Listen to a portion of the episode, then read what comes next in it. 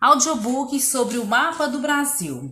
Brasil, país populoso, mas pouco povoado. Em 2015, de acordo com pesquisas realizadas pelo Instituto Brasileiro de Geografia e Estatística, o IBGE, a população absoluta ou total do Brasil era cerca de 205 milhões de habitantes. Com a quinta maior população do mundo, o Brasil é considerado um país populoso. Mas, por outro lado, o Brasil tem um elevado número de habitantes. Por outro, o país é pouco povoado. Sua densidade demográfica ou população relativa é baixa, 24 habitantes por quilômetro quadrado. A distribuição da população no território. No Brasil, a população não se distribui de forma regular pelo território. Ela se concentra mais em algumas áreas e menos em outras, Podemos perceber essa irregularidade ao comparar a densidade demográfica das regiões brasileiras. O crescimento da população brasileira. Em 1990, em 1990, é, 1990, o Brasil tinha cerca de 17 milhões de habitantes. No ano de 2015, sua população era de aproximadamente 205 milhões de habitantes. Os fatores que influenciam o crescimento da população de um país são o crescimento natural ou vegetativo e o, saldo das migrações internacionais. O crescimento natural vegetativo corresponde à diferença entre a taxa de natalidade e a taxa de mortalidade. A taxa de natalidade indica o número de nascidos vivos para cada grupo de mil habitantes de um país. A taxa de mortalidade indica o número de mortes para cada grupo de mil habitantes do país.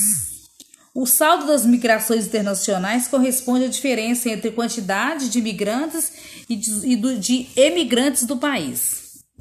Mudança no crescimento da população. A partir da década de 1960, o crescimento da população brasileira começou a diminuir. Um dos motivos para essa queda foi a diminuição acentuada da taxa de natalidade.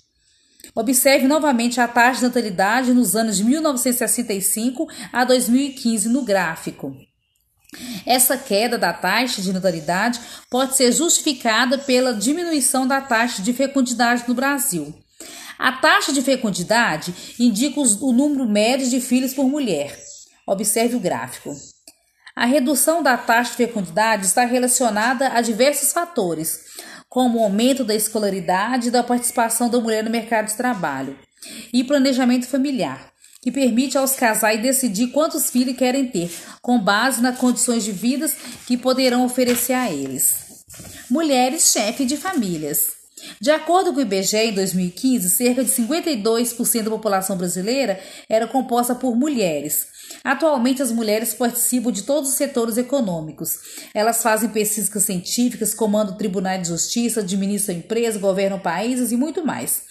Mesmo estando cada vez mais inseridos no mercado de trabalho, as mulheres ainda não são e principais responsáveis pelas tarefas domésticas, higiene, organização, moradia, alimentação e pelos cuidados com os filhos. Recentemente, essa responsabilidade aumentou. Muitas mulheres passaram a ser também as principais responsáveis pelo sustento financeiro da família. No ano de 2000, por exemplo, de cada 100 famílias, 22 tinha mulher como principal responsável pela renda familiar.